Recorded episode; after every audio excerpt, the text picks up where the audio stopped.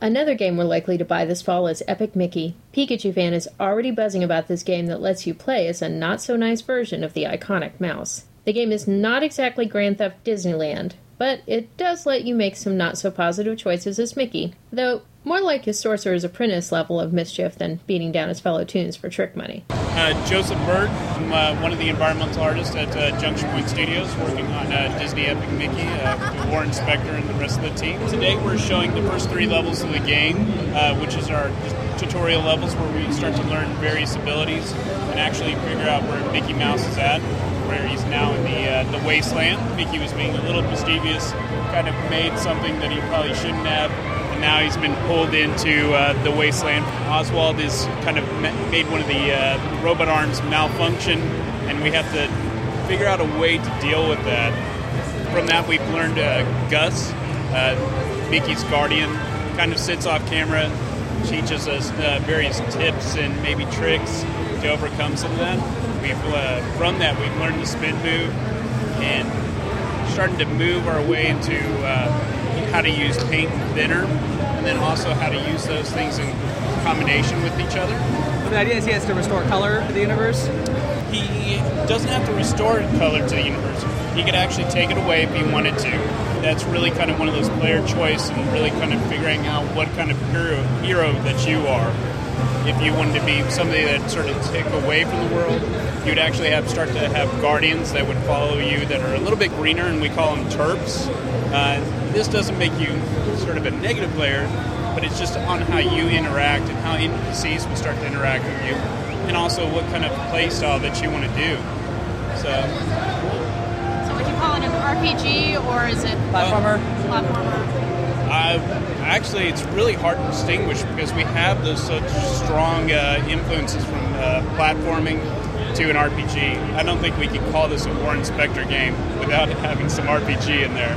Uh, but we do have some really strong uh, platforming and really strong story as well to go along with that, uh, which is, I think, a really great keynote on that.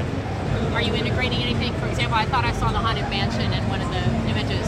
Oh, yeah. Well, uh, as an environmental artist, we've taken all aspects of the park to cartoons, using that 80 years of uh, Disney heritage to really inspire us in various things.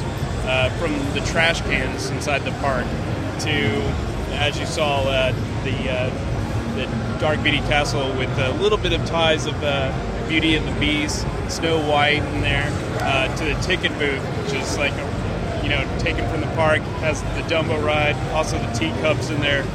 We use every aspect. How open is the game? Will I be able to just wander around and pick up missions, or is it oh, really very specific?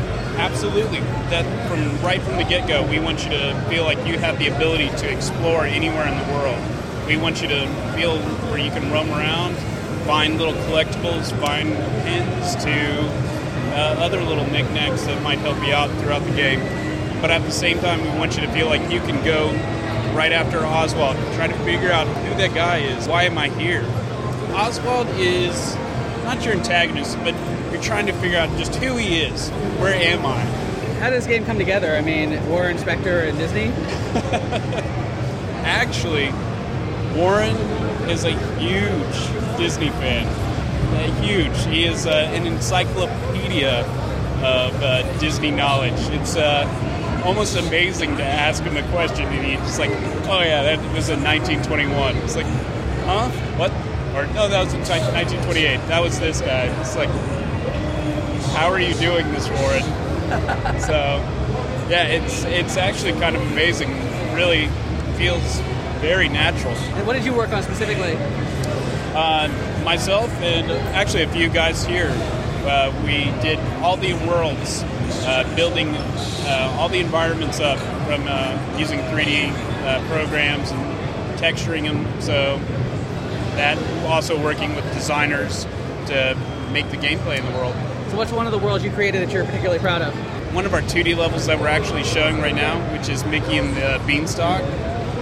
Just a, it's really really fun. It's nice and light and refreshing, but it really so inspired by uh, the cartoon. You know, being able to watch the cartoon and then make this thing where it's just like, yeah, this this is the cartoon. This is the game. This is this is really fun. Know, that's probably one of my favorites. So do you pop in and out of 2D to 3D? Uh, 2D is actually held as our transition maps. So if you're heading in between two 3D maps, we want to have a little bit of break, something just to throw, change the pace, make it a little bit different.